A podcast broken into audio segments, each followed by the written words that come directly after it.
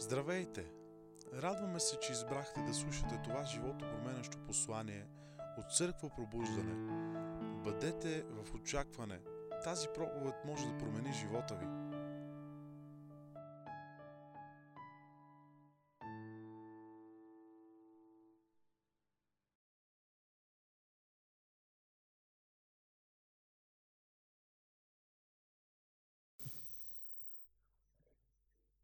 Алелуя!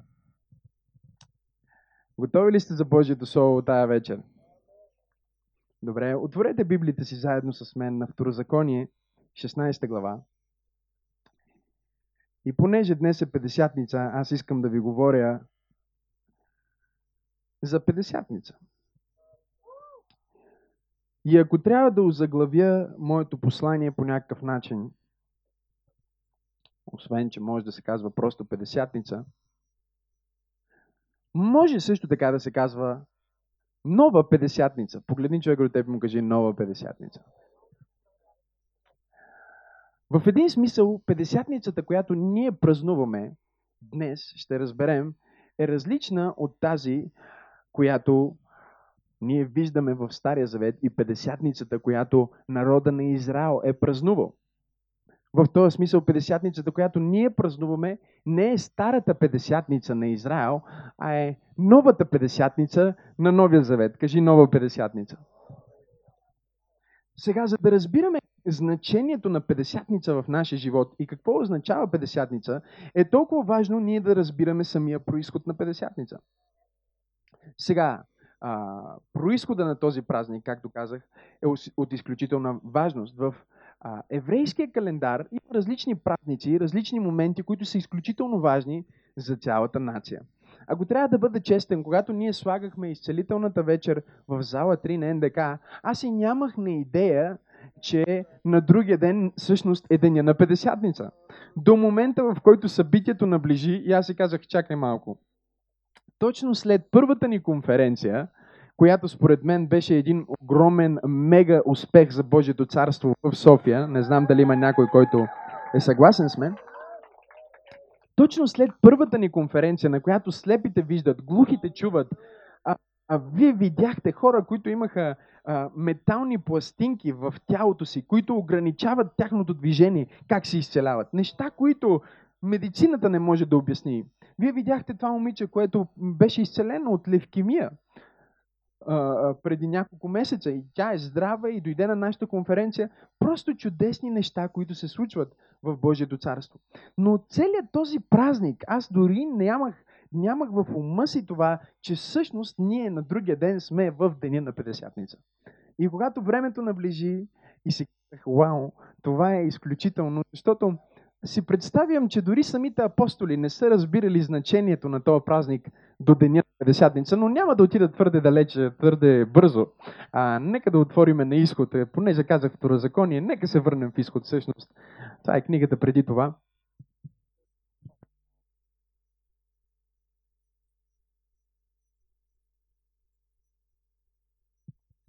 Окей. Okay. Изход 34 глава, ако сте там, кажете едно амин. 34 глава на книгата Изход. Изход е втората книга в Библията. За тези от вас, които го търсят след откровение. Питам се да ви помогна. Изход 34 глава, 22 стих. Ако сте там, кажете едно амин. Добре, и там се казва така и празника на седмиците празнувайте. Празника на първите плодове от жетвата на житото, както и празника на беритбата в края на годината. Три пъти годишно пред владиката, Господ Бог Израилев, да се явяват всички твои, всички твои, които са от мъжки пол. Защото аз ще прогоня народите пред тебе и ще разширя границите ти. И никой няма да пожелае земята ти, ако се явиш три пъти годишно пред Господа, твоя Бог. Изключително е, че Божието Слово ни говори тук за три важни празника. Ние фокусираме, разбира се, на основния празник, който е Педесятница. Но, но Солото ни говори за това, че три пъти Бог призова Израел, три пъти в годината да има специално събрание, специални събрания, които да бъдат празник, в който те един вид препотвърждават или отново преговарят и се радват на завета, който те са сключили с Бог в живота си.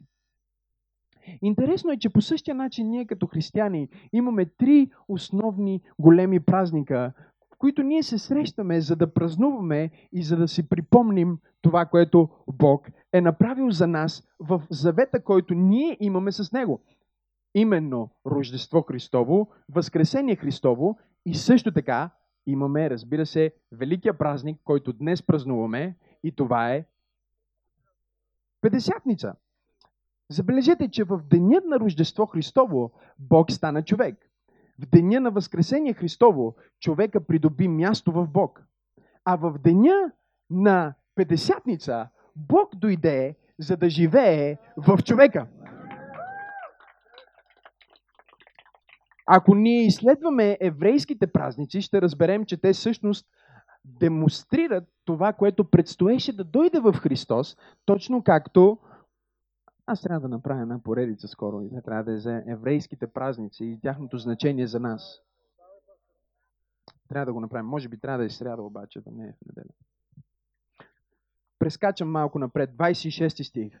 Погледнете Библите си. 26 стих. Най-първите плодове от земята си принася и в дома Господен.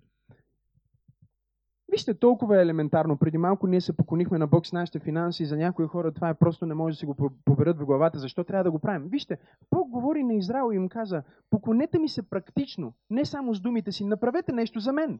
И тяхната економика тогава се градеше на, на тяхната жетва, на техните плодове, на техните животни и съответно това е което те носиха при Бог.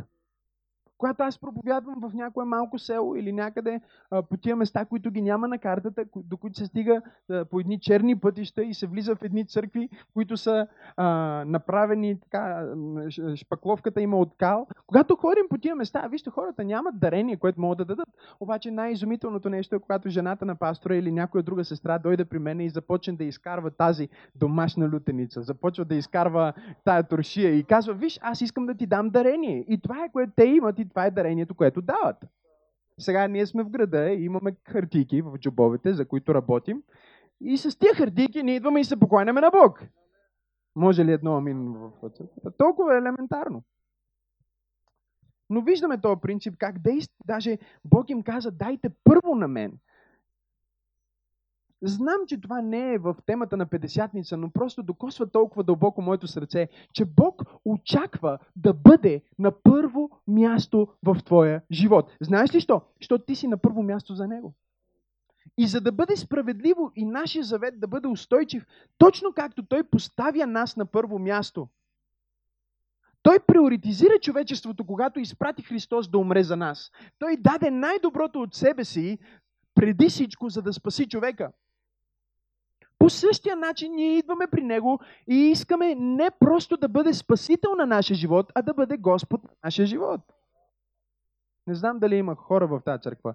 И ние искаме Той да бъде Господ не само на една област в нашия живот, ние вярваме в Бог, който прави чудеса в абсолютно всяка област на нашия живот, но също така очаква ние да му предадем абсолютно всяка област на нашия живот, защото само и единствено, когато ние предадем живота си на Него и го поставим в Неговите ръце, ние ще открием нашия истински смисъл, съдба и призвание. Той е Твореца, ние сме Творението и Творецът е единствения, който може да ни разкрие кои сме ние, когато ние го поставим на първо място. И това е което Той се опита да направи с Израел. Той им каза, преди да си направите салата,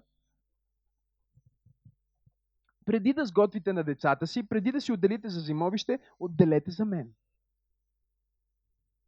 Първия, най-добрия плод, в който е най-доброто семе, той каза, отделете го за мен. Добре, продължавам да чета. Принасяй го в дома на Господа, твоя Бог. Окей. Okay. Тук имаме един друг закон, който прескачам. Тогава Господ каза на Моисей, запиши си тези думи, защото с тях аз ще сключа завет с теб и с Израел. Там Моисей престоя пред Господа 40 дни и 40 нощи, без да яде хляб или да пие вода. И той написа върху скрижали думите на завета, десете заповеди. Денят на Педесятница всъщност е свързан преди всичко с празника на Пасха. Какво е Пасха? Пасха е празника, който Бог заповяда на Израел да отбелязват, защото Той ги изведе от робство в живот. Той ги преведе от тъмнина в светлина. Той ги извади от Египет, където бяха роби, бяха тормозени и бяха измъчвани, за да ги заведе в обещана земя, не знам дали има хора в тази църква. За да ги заведе на място, където Библията казва, че такът мляко и мед. И Пасхата е празника, в който те празнуват тяхното минаване от тъмнина в светлина. Исус Христос умря и възкръсна по времето на Пасхата. И по този начин всъщност той ни даде шанс, точно както евреите имат Пасха от Египет към Израел, от робство към свобода, от тъмнина към светлина. Христос умря във времето на Паската. Той стана нашето пасхално агне, стана нашата жертва, чрез която ние бяхме изкупени и бяхме преведени от света в а, Божията светлина, от това царство в небесното царство, от вечна смърт към вечен живот, от болест към здраве, от немощ към сила, от робство към свобода, от тъмнина към светлина. Христос стана нашия мост. Той стана нашата паска, чрез която ние отново имаме взаимоотношение с Бог. И сега обаче в това взаимоотношение ние сме изкарани от светлината, от тъмнината, въведени към светлината, което буквално за Израел говореше за тяхното физическо освобождение, за нас то говори за нашето духовно освобождение, но също така за Израел трябваше да дойде денят на Педесятница, защото Бог беше ги извел от Египет, но Египет все още живееше вътре в тях. Не знам дали има хора, които разбират това, което искам да кажа. Бог може да направи някои неща за теб в твоя живот и въпреки това животът ти да не бъде променен. Защото промяната не трябва да бъде само отвън. Промяната трябва да започне отвътре. Евреите бяха излезнали от Египет. Те бяха излезнали от земята на робство, но през цялото време те гледаха обратно назад към това робство. За съжаление има много вярващи днес, които са новородени и спасени, но през цялото време гледат и казват, виж го този грешник колко му е. А, не знам дали има хора, които ме следват. През цялото време те поглеждат и казват, о, как се забавляват в света, или какъв живот имат хората, и пропускат факта, че ние сме тези, които имат истинския живот. Ние сме тези, които имат истинската свобода. Защото Библията казва, че този, който синът освободи, той е наистина свободен. Но Израел не можеха да влязат в това обещание, без промяната да е започнала отвътре. И затова на деня на Педесятница Бог им даде нещо. Той им даде закона. Той им даде Словото. Така че на този ден на Педесятница, този празник, това, което евреите празнуват, е получаването на закона. Това, че Бог им даде закона. Забележете, те не празнуват приемането на закона. Знам дали има хора, които разбират. Те празнуват даването на закона, за това, че Бог безрезервно, въпреки тяхните грешки, въпреки тяхните немощи, въпреки тяхното объркване и робско мислене, Бог им даде нещо, чрез което те да започнат да се променят отвътре и да достигнат до Неговия план или да се запътят, да се предвижат към обещаната земя. По времето на този празник, ако ние четем, нека да отидем и да почетем още малко за този празник сега в Второзаконие, 16 глава, от 9 стих ще четем надолу. Второзаконие, 16 глава, от 9 стих надолу. Ако сте там, кажете амин. Окей. Okay. И там се казва, отброй си 7 седмици. Като започнеш да броиш седемте седмици от деня, в който хванеш сърб за жетва. Деня на Паската е деня, в който жетвата започва. И оттам отброй 7 седмици. 7 пъти 7, това е 49. Тогава празнувай празника Седмица на Господа, своя Бог, с доброволен принос, който можеш да дадеш от това, с което Господ Твоя Бог те е благословил. И се веселете пред Господа своя Бог. Ти, синът ти, дъщеря ти, робът ти, рубинята ти, левитът, който е в селищата ти, и пришелецът, сирачето и вдовицата, които са сред вас, на мястото, което Господ е избрал за вас. Твоя Бог, за да пребъдва там името му. Помни, че ти беше роб в Египет. Тук ли сте, брати и сестри? Казва, помни, че ти беше роб в Египет и трябва да спазваш да изпълняваш тези наредби. Седем дена празнува празника Шатри. Говорим тук сега за други празници, които нямаме много време да вникнем в тях. След като, се, а, след като прибереш житото си и виното си, веселете се на празника си. Тъй, синът ти, дъщеря ти, робът ти, рубинята ти, левитът, пришелецът, сирачето и вдовицата. Има ли някой, който е готов да се весели без значение в каква ситуация е днес дошъл на църква? Има ли някой, който е готов да се радва в празника на Господа? Седем дена празнувай пред Господа своя Бог на мястото, което Той е избрал. Защото Господ Твоя Бог ще те благослови в... Не знам дали има хора в тази църква. Господ Твоя Бог ще те благослови в... Господ Твоя Бог ще те благослови в... Когато тези празници станат реалност за нас, когато те започнат да се проявяват в нашия живот, Библията казва, Господ Твоя Бог ще те благослови във всичко. Когато ти вземеш жена си, децата си, внуците си, работниците си, колегите си, всеки, който познаваш и го доведеш в дома на Господа, за да празнува заедно с теб тези празници, тогава Библията казва, ти ще бъдеш благословен в абсолютно всичко, което правиш. Има ли някой, който вярва, че е благословен тази сутрин? То след обед. Окей. Okay. Защото Господ Твоя Бог ще те благослови във всичко, което си придобил и във всичко, всяко твое начинание. И ти наистина ще бъдеш радостен. Знаем, че това не ми е в темата, обаче просто трябва да го чопна малко. Вчера работих яко, така че сега ще ми позволите да, нали, да получавам както го чувствам. Господ Твоя Бог ще те благослови в абсолютно всичко, което си придобил.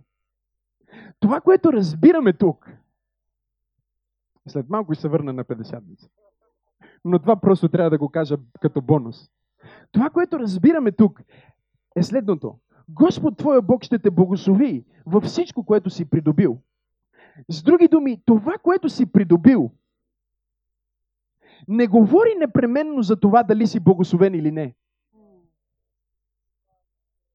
Много хора мислят, че благословението е това, което си придобил. А всъщност Божието Слово ни казва, че Бог ще те благослови във всичко, което ти вече си придобил. Сега, в един смисъл благословението е това, което ти дава сила да придобиеш. Но в друг смисъл, когато ти празнуваш и ти приоритизираш Бог, това е денят на Педесятница. Това е Пасхата. Това са празниците на Бог. Това е всяка неделя, когато ние се събираме да хвалим Бог. Когато ти отделиш неделя в най-голямата жега, въпреки че вчера е било конференция и си супер изтощен, пак се вдигнеш и дойдеш на църква, тогава ти поставяш Бог на първо място. И това, което става, е, че всичко, в което ти вече си въвлечен, Бог започва да го благославя. Всичко, което ти вече имаш, Бог започва да го благославя и започва да ти дава способност да ходиш в следващото ниво на благословение състояние, когато ти сложиш Бог на първо място. Има ли някой, който е готов да сложи Бог на първо място в своя живот?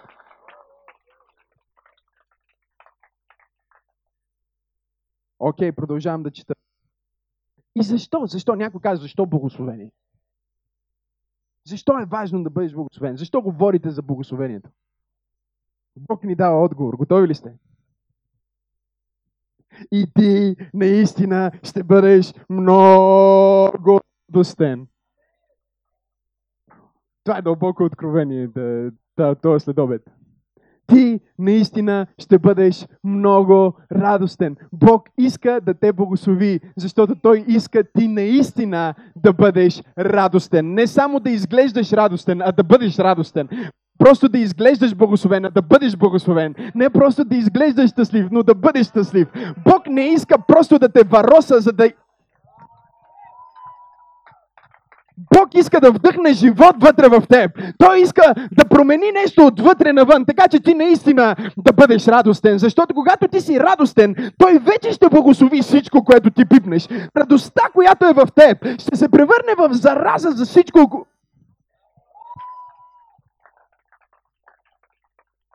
Погледни, погледни човек от теб и му се усмихни. Усмихни му се и кажи, изглеждаш по-добре от последния път, когато те видял. Три пъти в годината всеки мъж да се явява пред Господа, твоя Бог, на мястото, което избере Той. Църква пробуждане е мястото. В празника на безкласните хлябове, празника на седмиците и празника на шатри. Но да не се явяват пред Господа с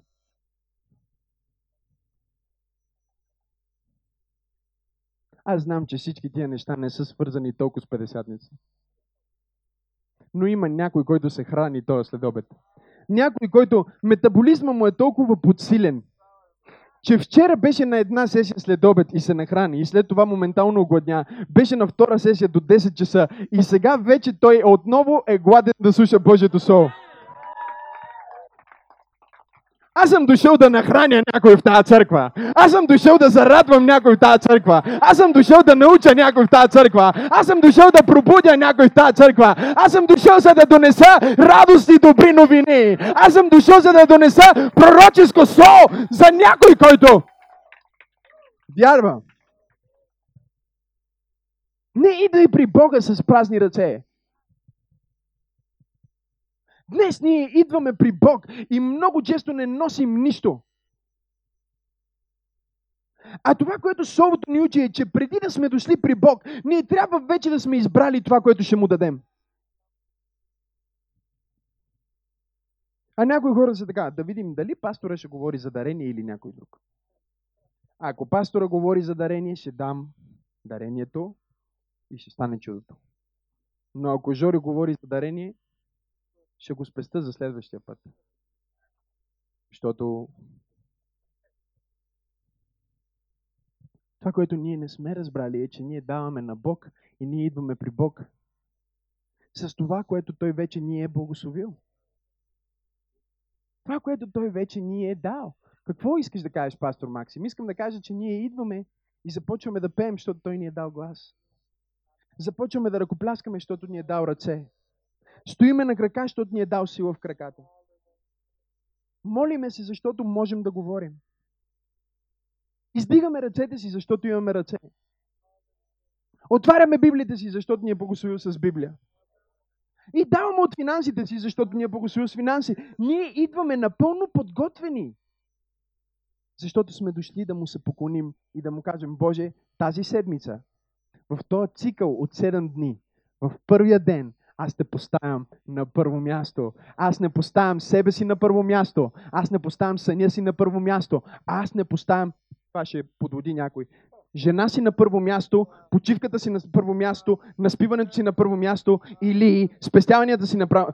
Поставям теб на първо място. И когато ти поставиш Бог на първо място, не ви чувам как ръкопляскате.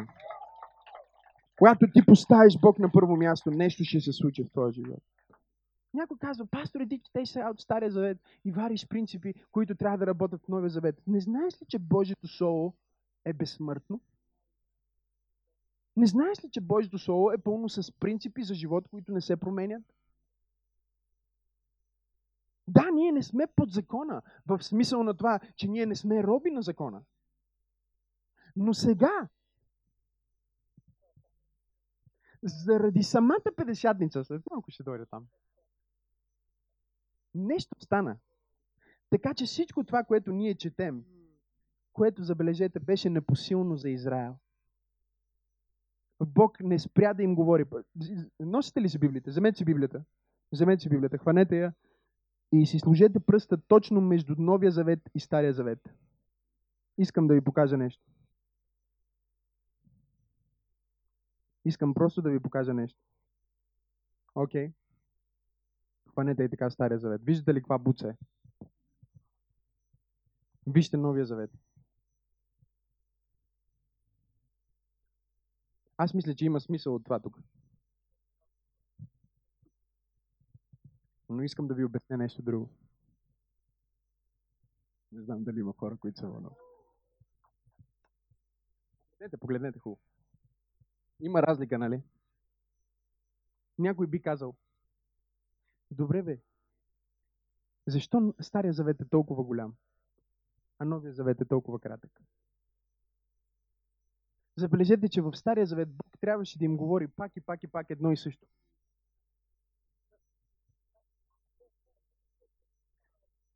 И до последно, ако отворите на последните страници, той повтаря същите думи. Те така и не се научиха да носят дарения в дома. Не знам дали има хора, които разбират какво искам да кажа. Те хора така и не се научиха да носят дарения в дома. Така и не се научиха да... Бог вече почна да им се дразни. Викаме, вие сте кръцина, вие сте измамници. Аз влязох в завет с вас, вие искате да ми измамите. Аз ви казвам, ще ви вкарам в земята, ще ви благослова. Дайте ми 10%, защото съм цар, колкото да знам, че все още съм ви цар. Не знам дали да разбера, че сте оценили малко от това, което съм направил. Те казват, да, не, не, трябва да си купва Макдоналдс. Цял Стар Завет им говори и накрая последните страници продължава да говори същото, което четохме в първите. И те просто не могат да го схванат, защото те са получили закона. Те празнуват Педесятница, те празнуват получаването на закона. Но нямат силата да изпълнят това, което закона изисква от тях. Бог им казва, бъдете святи, както аз съм свят, но те нямат силата да бъдат свят. Бог им казва, смирете се, но те нямат силата да бъдат смирени. Бог им казва, покайте се, но те нямат силата да се покаят. Той им дава инструкцията, казва им как да живеят, казва им точно какво да направят, кога да го направят, как да го направят, къде да го направят. И те пак успяват да провалят всичко. До такава степен, че Стария Завет е пълен с Бог, който казва, аре бе, пак ли трябва да се повтарям, казах ви, направете го така и вие не го правите.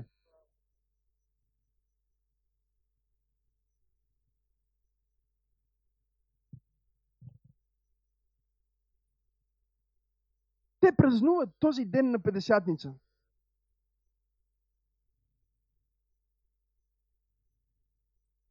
И Бог им каза да ядат, за разлика от другите празници, в които им казваше да ядат безквасни неща или да бъдат в пост, на този празник Бог им казва да ядат млечни продукти. Да пият мляко. Защото деня, в който те получиха закона, те получиха нещото, чрез което могат да влязат в обещанието, където има мляко. И всеки път в тези 40 години, които те прекараха в пустинята, те пиеха мляко. И казваха, понеже сме получили закона, ние ще влезем в обещанието. Нека пробваме от обещанието преди да сме влезнали там.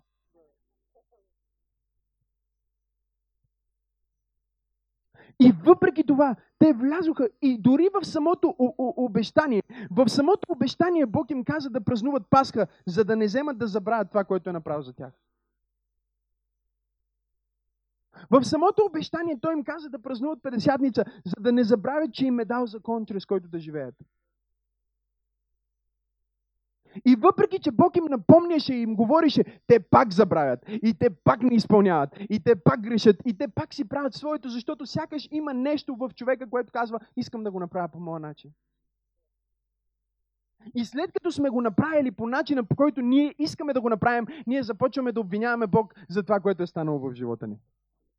Не знам дали има хора в тази църква. Толкова сме добри в това да насочиме, о, този човек дойде в живота ми и ми провали живота. А кой го пусна в живота ти? Не знам дали някой ме следва. О, този човек ми навреди така, то, или това стана, или онова стана. Някой е виновен, правителството е виновно, църквата е виновна. Знаете ли, че има християни, които си мислят, че църквата им пречи? Вие не знаехте, май. Знаете ли или не знаете? А, има някой, който знае, но има и такива, които не знаят. Те си мислят, че те са по-големи от църквата. Наскоро чух за една жена, която не ходи на църква, живее в компромис. И една моя позната е попитала, добре ви, защо не ходиш на църква? И тя казала, не мога да намеря църква, в която пастора има по-голям потенциал от моя. И тя дори не разбира какво казва. Всъщност тя го има в предвид.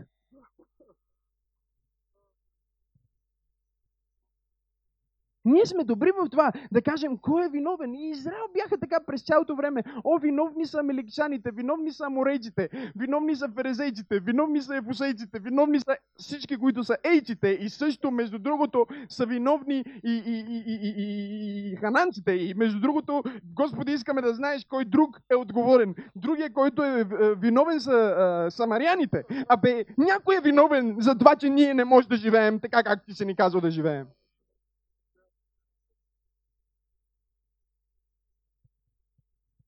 Оправдание, извинения, неспособност да изпълнят това, което Бог иска да изпълнят. И Еремия говори за това в 31 глава. Ако сте там от 31 глава, погледнете заедно с мен 31 стих. Искам да ви покажа това.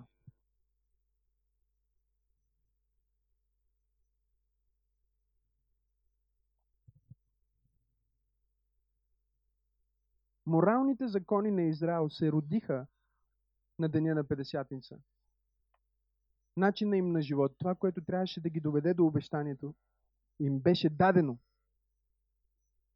на този ден на Педесятница.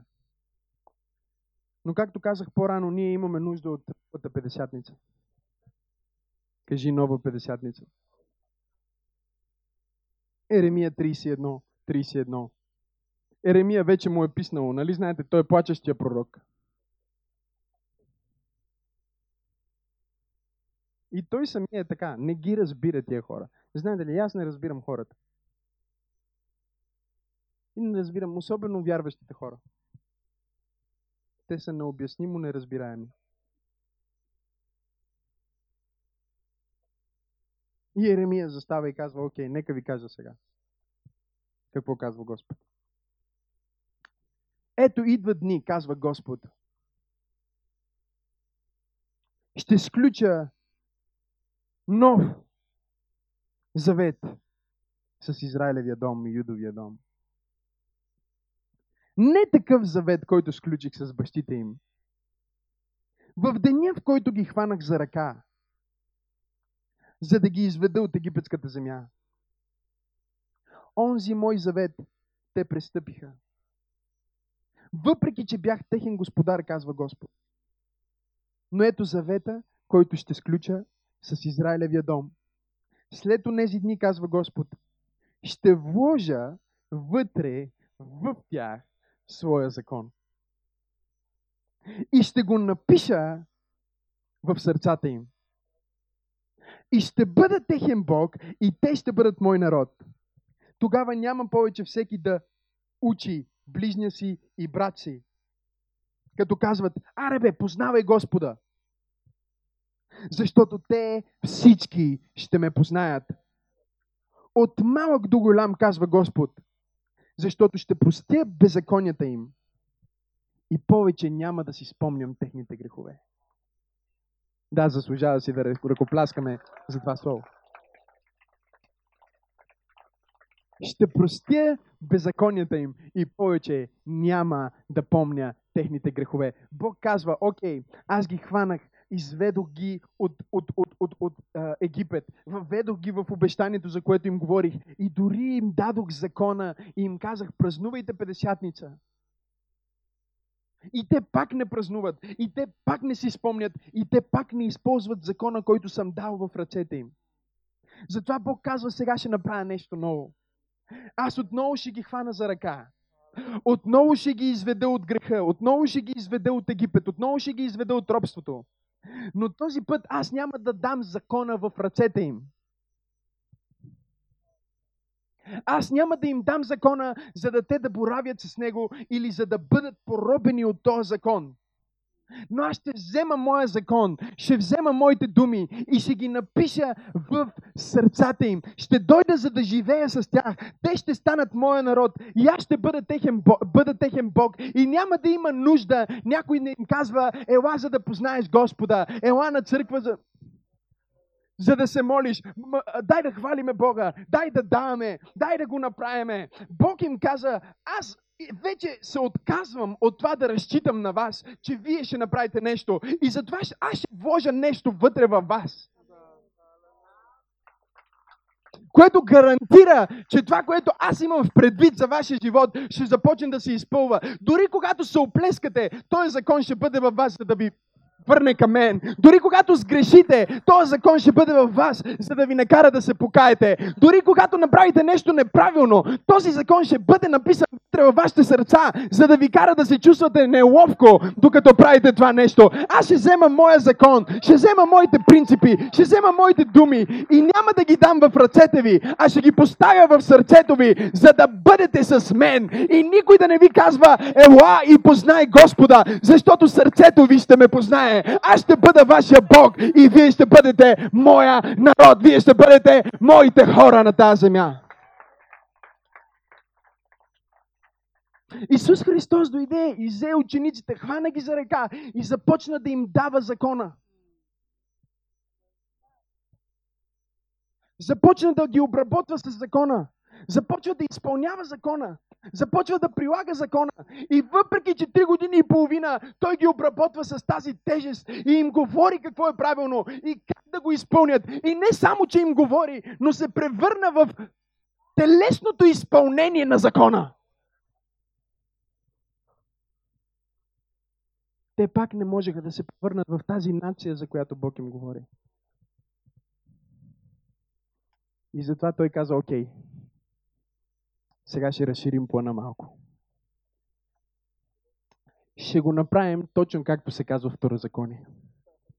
Всеки народ и всяко място, на което отидете, никой няма да ви устои.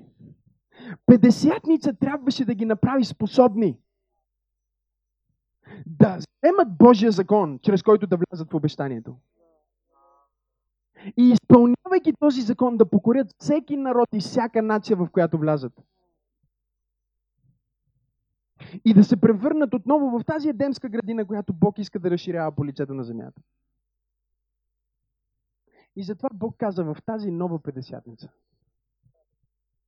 Аз ще направя нещо, обаче няма да го направя само с Израел ще го направя в Израел. Не знам дали има хора, които ме следват. Но няма да го направя само за Израел. А ще го направя за всеки, който очаква Педесятница. Ще го направя за всеки, който празнува Педесятница. Може ли някой да каже нова Педесятница? Може ли някой да каже искам нова Педесятница? Кажи, очаквам нова Педесятница. Христос умря и възкръсна и, и след като възкръсна, Библията казва в продължение на 40 дни, той се явява на своите ученици и им говори за Божието царство. Във времето, в което Израел мина през Пасхата, Христос мина през ада и плати за нашите грехове. Във времето, в което Израел започна да прави първите си крачки в пустинята, Христос започна да обучава своите ученици. И когато един от тези дни той ги обучаваше, те казаха, учителю, сега ли е дошъл момента, в който ти ще възстановиш царството на Израел?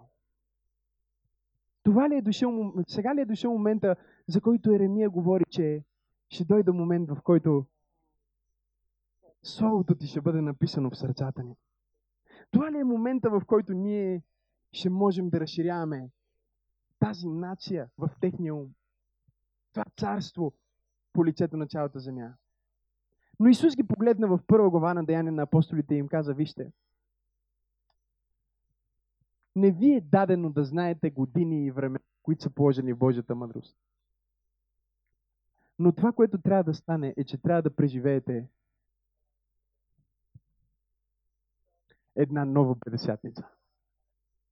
И когато вие преживеете тая нова педесятница, вие ще станете свидетели за мен в Юдея, в Самария, но също така до краищата на света. Кажи нова педесятница. По традиция, във времето, наближавайки Петдесятница, на 49-я ден, учениците, вярващите се събират, за да се молят и да четат Тората. В очакване на идването на Петдесятница. По същия начин учениците бяха заключени на едно място, чакаха да дойде Петдесятница и се молиха. И докато те си мислиха, че може и да не стане това, което Исус ни каза, защото той им каза не след дълго или след няколко дни, а в един момент взеха да стават прекалено много дни. Те бяха заключени на това място и се чудиха, ще стане ли, няма ли да стане, ще се получи ли, няма ли да се получи. Нали знаете времето, в което нещо голямо ви предстои някой казва, вчера беше, какво за правиш? Вчера го преживях. И през цялото време нещо казва, ще стане ли сега, няма ли да стане? Всичко окей ли е? Добре, казахме, че ще стане, ама дали ще се получи? Това дали ще стане, онова дали ще стане? Ще стане ли, няма ли да стане? И докато те стоят в това очакване, в това притеснение, дори бих казал в този стрес от това дали ще се справят с тази огромна мисия, която Исус тук що е прокламирал върху тях, че те ще променят целия свят. Те стоят на 49-я ден и се молят. И са готови за да преживеят нещо. Погледнете вашите Библии. Деяния на апостолите. Деяния на апостолите. Втора глава. И когато настана денят. Кажи денят е тук. И когато настана денят на Педесятница, те всички бяха на едно място. В английската Библия се казва, те всички бяха единодушни. Или те всички бяха в единство. На английски се казва, they were all in one accord. Използва се този дори музикален термин, който говори за някой музикант може да обясни, който говори за синхрон между различните а, ноти, между различните тонове, който звучи добре, който е буквално демонстрация на единство. Я направи един акорд.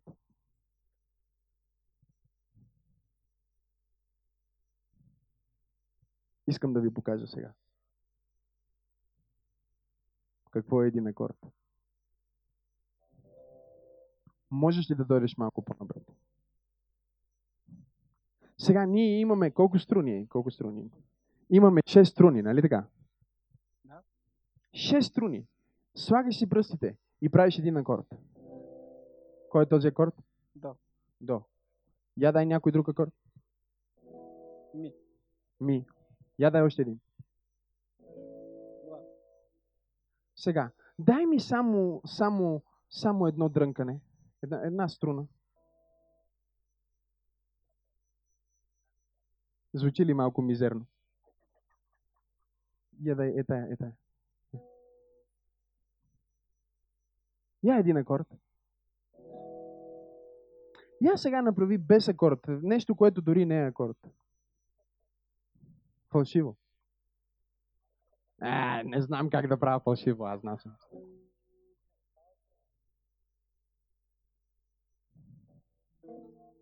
А! Я пак го направи това. Сега, проблема тук е, че я дръни го пак. Забележете, че до тук върви добре. Я дай сега. До тук върви добре, но тая последната струна е натисната по неправилен начин.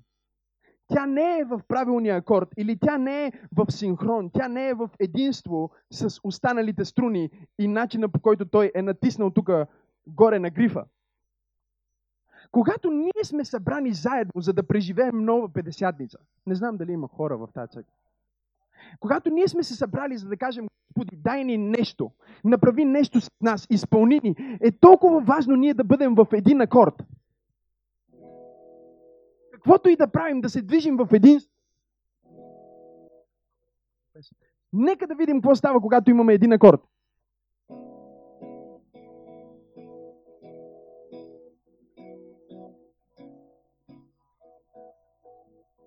Започва да става красиво, нали? Започва да придобива смисъл. И Библията ни казва, they were all in one accord. Те всички бяха в един акорд. Те всички бяха в синхрон. Те всички имаха своя фокус на едно нещо и това беше, че Педесятница идва и ние имаме нужда от нова Педесятница. Аз имам нужда от някой в църква пробуждане, който е осъзнал, че по-човешки не може да изпълни Божията воля. Сам не може да се справи. Със собствени сили не може да се приближи. И е разбрал, че трябва да дойде до момент, в който да преживее нещо ново с Бог. Което да му даде сила да влезе в Божията съдба. Кажи нова педесятница. И когато всички, когато настана денят, кажи денят е тук. Когато настана денят на Педесятница, те всички бяха на едно място. Те всички бяха в един акорд. Бяха в единство. И докато те бяха в единство и се молиха, втори стих казва, и внезапно стана шум от небето, като в ученето на силен вятър. И изпълни цялата къща, където седяха. И явиха им се езици, като огнени, които се разделиха и седна по един на всеки един от тях. И те всички се изпълниха със Святия Дух и започнаха да говорят на небесни езици, на чужди езици, според както Духът им даваше способност да говорят.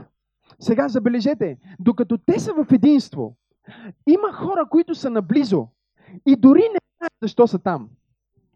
Аз искам да пророкувам в църква пробуждане. Има хора, които са отишли за религия. Те са дошли от всички тези места, които ние можем да прочетем. Пиртяни, мидяни, всякакви такива яни, които са. Жители на Месопотамия, Юдея, Кападокия, Понт и Азия, буквално целият познат свят, минаваше покрай това място, на което те се бяха събрали заключени. Те отиваха там, за да отбележат това, че законът е бил даден. И докато те отиваха там, за да направят нещо религиозно и естествено и отминало, Бог ги подготвяше да преживеят нова Педесятница. Аз искам да ти кажа, че когато ние като църква днес преживеем Педесятница и Святия Дух ни посети и досне теб, или както някой каза по-рано, нашата Педесятница започна още от вчера на 49-я ден. Когато ние преживеем Бог, когато ние преживеем Неговата сила, когато ние преживеем Неговата любов заедно заради кръста на Исус в хваление и поклонение, това, което става е, че хора около нас, които дори не знаят защо живеят, които дори не знаят защо съществуват, които се лутат без смисъл и без посока, изведнъж ще чуят шумът на нова Педесятница. Те ще чуят шумът на добра новина. Библията казва, когато те започнаха да говорят на езици, Божията сила дойде върху тях. Започнаха да залитат, не можеха да стоят на краката си, както много от хората вчера. Започна да се проявява нещо прекрасно, нещо свръхестествено. Аз се чудя дали те разбираха, че на тази педесятница Бог искаше да им даде нова педесятница. Те празнуваха това, че са получили закона.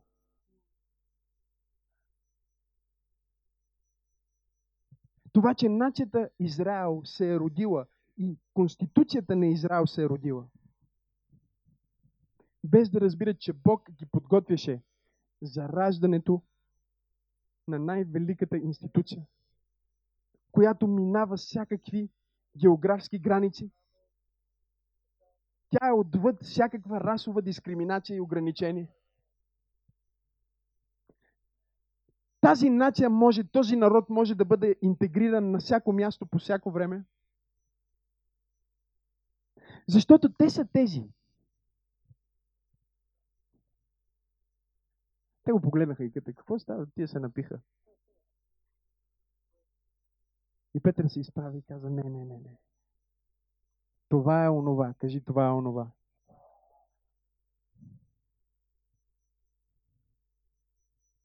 Това не е това, което те си мислиха. Те си мислиха, че е денят на Педесятница. Но Бог правише нова Педесятница. И затова Петър им каза, вижте, това е онова. Което се казва в пророк Юил, че в последни дни Бог няма просто да излее от духа си върху някой левити, свещеник или мъж. Няма да излее от духа си само върху някой цар или пророк.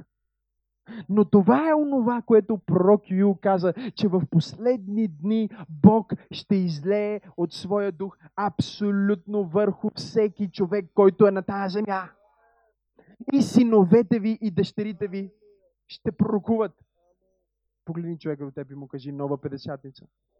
Кажи му готов ли си за нова педесятница.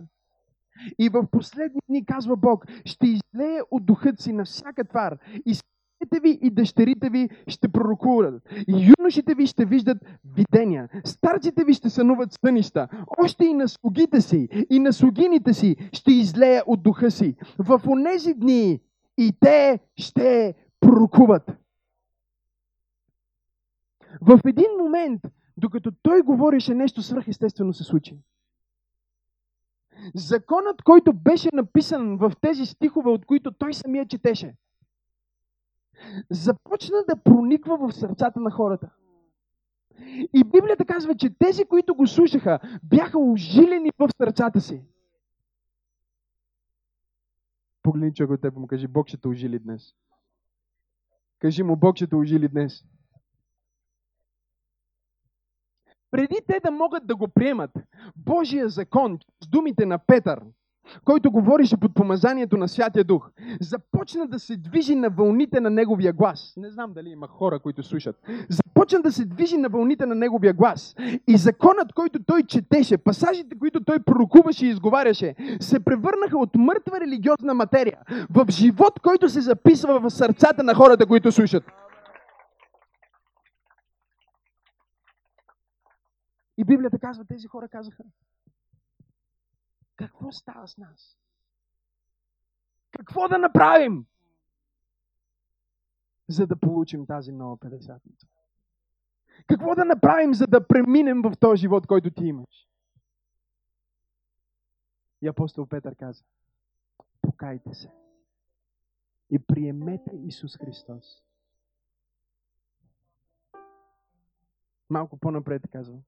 Покайте се, за да освежителни времена да дойдат от лицето на Господа. Когато ние се покаем в единство и помолим Бог да ни посети, ние сме готови да преживеем нова педесятница. Тази нова педесятница не е като старата педесятница. В старата педесятница закона дойде. Закон, който ние не можем да изпълним. Морален кодекс, стандарт, който ние не можем да постигнем.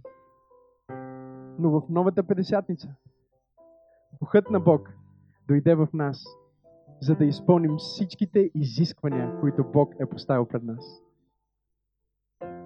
Не защото ние имаме сила, а защото в момента, в който ние приехме Исус Христос, Святия Дух започна да записва закона на Бог в нашето сърце.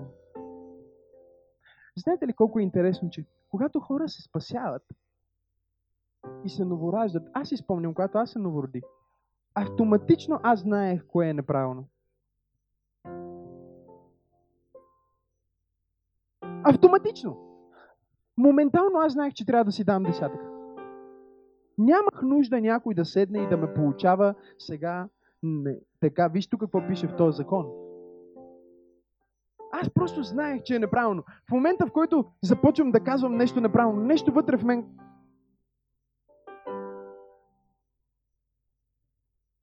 Защо? Защото аз бях преживял 50-ница. 50-ница, брати и сестри, не е, не е старата 50-ница, в която беше даден закон, който не може да бъде изпълнен. И беше родена нация, която трябваше да влезе в обещание. В новата 50-ница не се ражда нация, а се ражда църква от абсолютни нация. Църква, която има Божието Слово записано в сърцето си. Когато днес ние празнуваме 50-ница, ние празнуваме, че сме новородени, спасени, изпълнени със Святия Дух. И празнуваме факта, че сега имаме сила за всичко чрез Христос, който е вътре в нас. Сами по себе си ние не можем. Знаете, колко много хора казват, о, един ден, когато съм готов, аз ще приема Исус. Аз казвам, никога няма да бъдеш готов. Някой казва, един ден, когато стана достоен, когато спра цигарите, когато спра да слушам тази музика, спра да правя всичко неправилно, което правя, тогава виж, ти нямаш нужда да спреш каквото и да е. Просто трябва да преживееш една нова 50 И ако тази вечер ти преживееш тази 50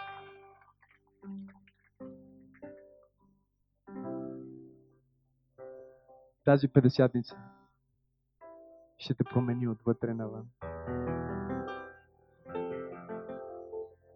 Някой казва, пасторе, как да знам дали съм преживял 50-ница? Ако вършиш грях и не ти е кофти, не си преживял 50-ница. Има някои християни, които в началото са имали това усещане за свежест, за 50-ница, че аз съм чист, аз съм измит, аз съм осветен. Не съм както преди. Бях мръсен в Египет, сега минах през Пасха. Дойде 50-ница, Святия Дух живее в мен, аз не съм като всички останали. Но в един момент ние се движим в живота. И за това е толкова важно днес ние да празнуваме 50-ница. Защото 50-ница, тази нова 50-ница, тя не е само веднъж в живота ни. Това е изпълване на Святия Дух, помазване с Святия Дух, обновление, покаяние. Не е веднъж живота. Всеки път когато ние сме стигнали до място с затворите ти. Не знам дали някой ме следва. Всеки път, когато ние сме стигнали до място с затворени врати, когато не знаем на къде да тръгнем, не знаем как ще успеем, дали ще успеем. Заключени сме, в града се говори за нас, но ние не знаем дали ще сме живи утре. Точно тогава ние имаме нужда от нова 50 Имаме нужда от свежо докосване от Святия Дух, свежо изпълване със Святия Дух, обновяване от Божия Дух. Знаете ли, 50 е празнуване на седемте дни. Празнуване на седемте дни в 50-я, в който Бог им каза всичко, което трябва да направят. С други думи, на 50-ница Бог им каза, починете си, защото сега ще ви дам много работа. Някой каза колко много. Толкова много. Толкова много работа. Той им каза, вижте сега, починете си на този празник, защото сега идва закона и работата започва. Но в новата Педесятница, когато Святия Дух дойде, той каза, я ти си почини. Дали има хора, които разбират какво искам да кажа? Работил си достатъчно. Трудил си се достатъчно. Борил си се достатъчно. Я просто се отпусни и бъди в един акорд. Просто се отпусни и се предай на мен. Нека аз работя за теб. Нека аз изпълня закона за теб. Нека аз изпълня Божието очакване за теб. Нека аз те направя способен да направиш това, което ти знаеш, че по-човешки си неспособен. Нека взема закона от теб и да те направя способен да надвишиш стандарта на закона. Знам дали има хора в тази църква днес. Нова педесятница. На тази педесятница, на старата педесятница, те трябваше да пият мляко, за да мислят за това, че един ден ще влязат в обещанието, което им отне не 11 дни, а 40 години. Но на тази педесятница ние не пием мляко. На тази педесятница ние пием от нещо друго. Не знам дали има хора, които разбират какво искам да кажа. На тази педесятница ние пием от един извор, за който Исус Христос говори на една жена.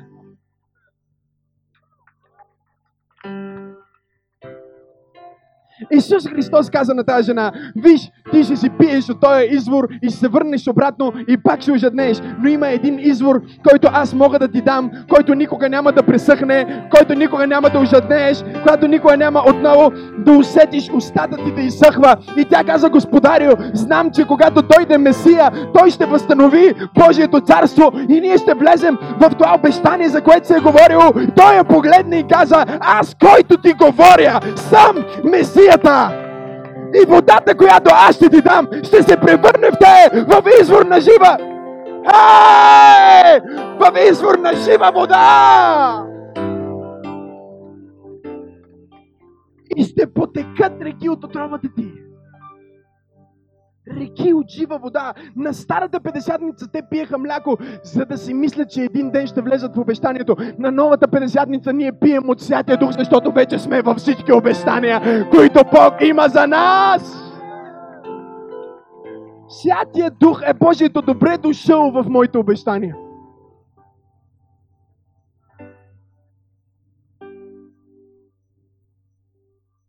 На старата педесятница.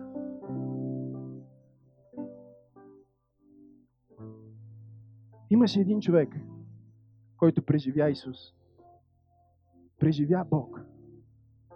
И Библията казва, Моисей слезна от планината и лицето му свети. И цялата нация го гледаха и каза, а, какво става с теб? Дай да сложим едно покритие. Защото ни е страх от това, което виждаме. Защото ти си преживява нещо. Но в новата педесятница, знам дали има някой, който иска нова педесятница. Издигни ръцете си, ако искаш нова педесятница. А, Бог ми говори с нощи, след малко ще кажа. След малко ще кажа. В новата педесятница в Коринтияни се казва ние всички.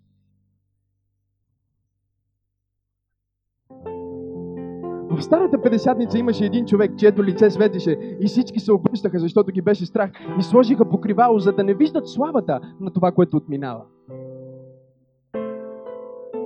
Но в новата педесятница Библията казва, ние всички с непокрити лица наблюдаваме Божията слава като в огледало и се преобразяваме чрез Духа на Бога. Не от слава към по-малко слава, но от едно ниво на слава към следващо ниво на слава, към следващо ниво на слава, към следващо ниво на слава. Има ли някой, който вярва, че днес ще преживее следващо ниво на слава? Има ли някой, който вярва, че днес има повече за него? Има повече любов от Бог, има повече сила от Бог, има повече чудеса от Бог, има повече свръхестествено от Бог. Лицето ти няма да свети по-малко за тази служба. Нека лицето ти свети повече в името на Исус. Нова педесятница.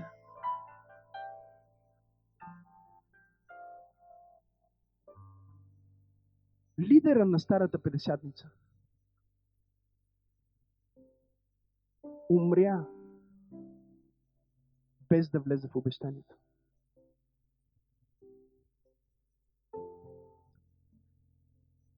Лидера на новата педесятница умря за да влезе в Божията слава.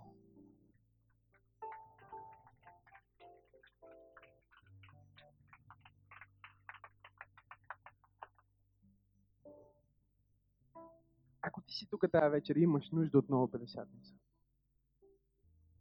ти си на правилното място, на правилното време.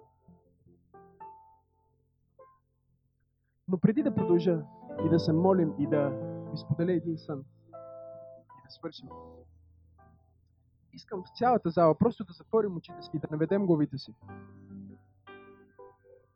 И знам, че с нощи го направихме, но ще го направя и днес.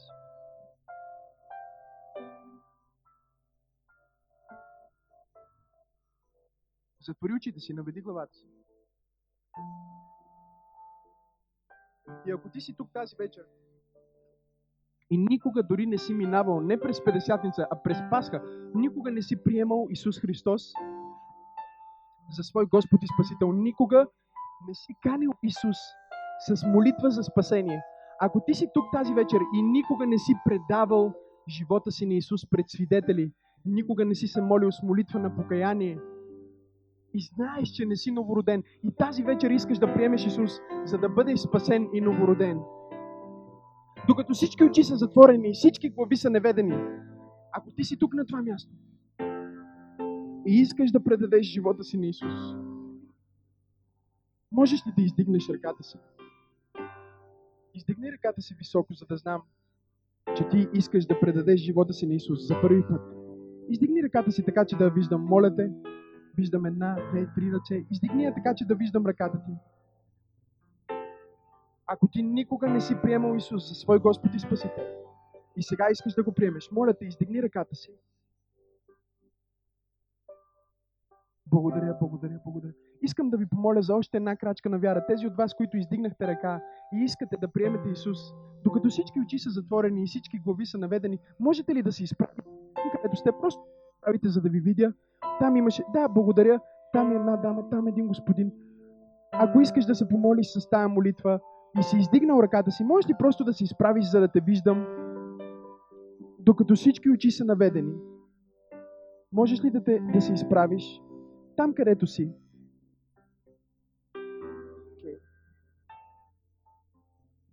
Благодаря. Искам да те помоля за още една крачка на вяра. Ако тази вечер ти искаш да предадеш живота си на Исус и да се помолим заедно с тази молитва на спасение, с която да го поканиш в сърцето си и да бъдеш новороден, да преминеш точно както Израел от тъмнина в светлина, от робство към свобода, да влезеш в паската, Можеш ли да излезеш отпред? И аз искам да се помоля заедно с теб. Просто помоли хората, които са до теб, да ти направят път. Нека окоръжим тези хора, които излизат тук отпред, тук отпред. Нека ги окоръжим, нека ги окоръжим, нека ги окоръжим. Нека ги окоръжим заедно, нека ги окоръжим. Тук отпред, нека ги окоръжим. Те ще преживеят своята педесятница точно сега. Тук отпред, тук отпред, тук отпред гледайки към мен, гледайки към мен. Нека да ги окоръжим още веднъж, брати и сестри. Нека ги окоръжим, нека ги окоръжим. Нека ги окоръжим. Това е най-важното решение, което човек може да вземе. Да предаде живота си на Исус Христос напълно и да изповяда, че Той е Неговия Господ, да премине от тъмнина в светлина. И днес аз имам тази висша чест и привилегия да се моля заедно с вас и да ви вода в една молитва, с която вие да преминете, точно както Израел, от робство в свобода, вие да преминете от робство в свобода. Свобода в Исус Христос и в Неговата жертва на кръста. Може да затворите очите си, ако ще се чувствате по-комфортно. Някои от вас усещат затопляне в сърцето. Това е Божието присъствие. Някои от вас имат сълзи на радост. Това е Неговата любов. Той даде живота си за теб, за да можеш да бъдеш спасен и да имаш вечен живот. Затова точно сега, заедно с хората отпред и в цялата зала, нека да изповядаме тази молитва и да кажем Небесни Отче, аз идвам при Теб. В името на Исус. Покайвам се за греховете си. Отричам се от миналото си аз вярвам, че Исус Христос е Божий син. Исус умря за мен. Проля кръвта си на кръста. Невинната си кръв. За мен. За да имам спасение. Да имам вечен живот. И точно сега аз приемам този безплатен дар на спасение. Аз предавам живота си на Теб, Исус. Бъди мой цар. Бъди мой господар. Днес аз ставам дете на Бог. Днес аз имам своето ново начало. В името на Исус и заради Неговата жертва Цялата зала заедно казваме.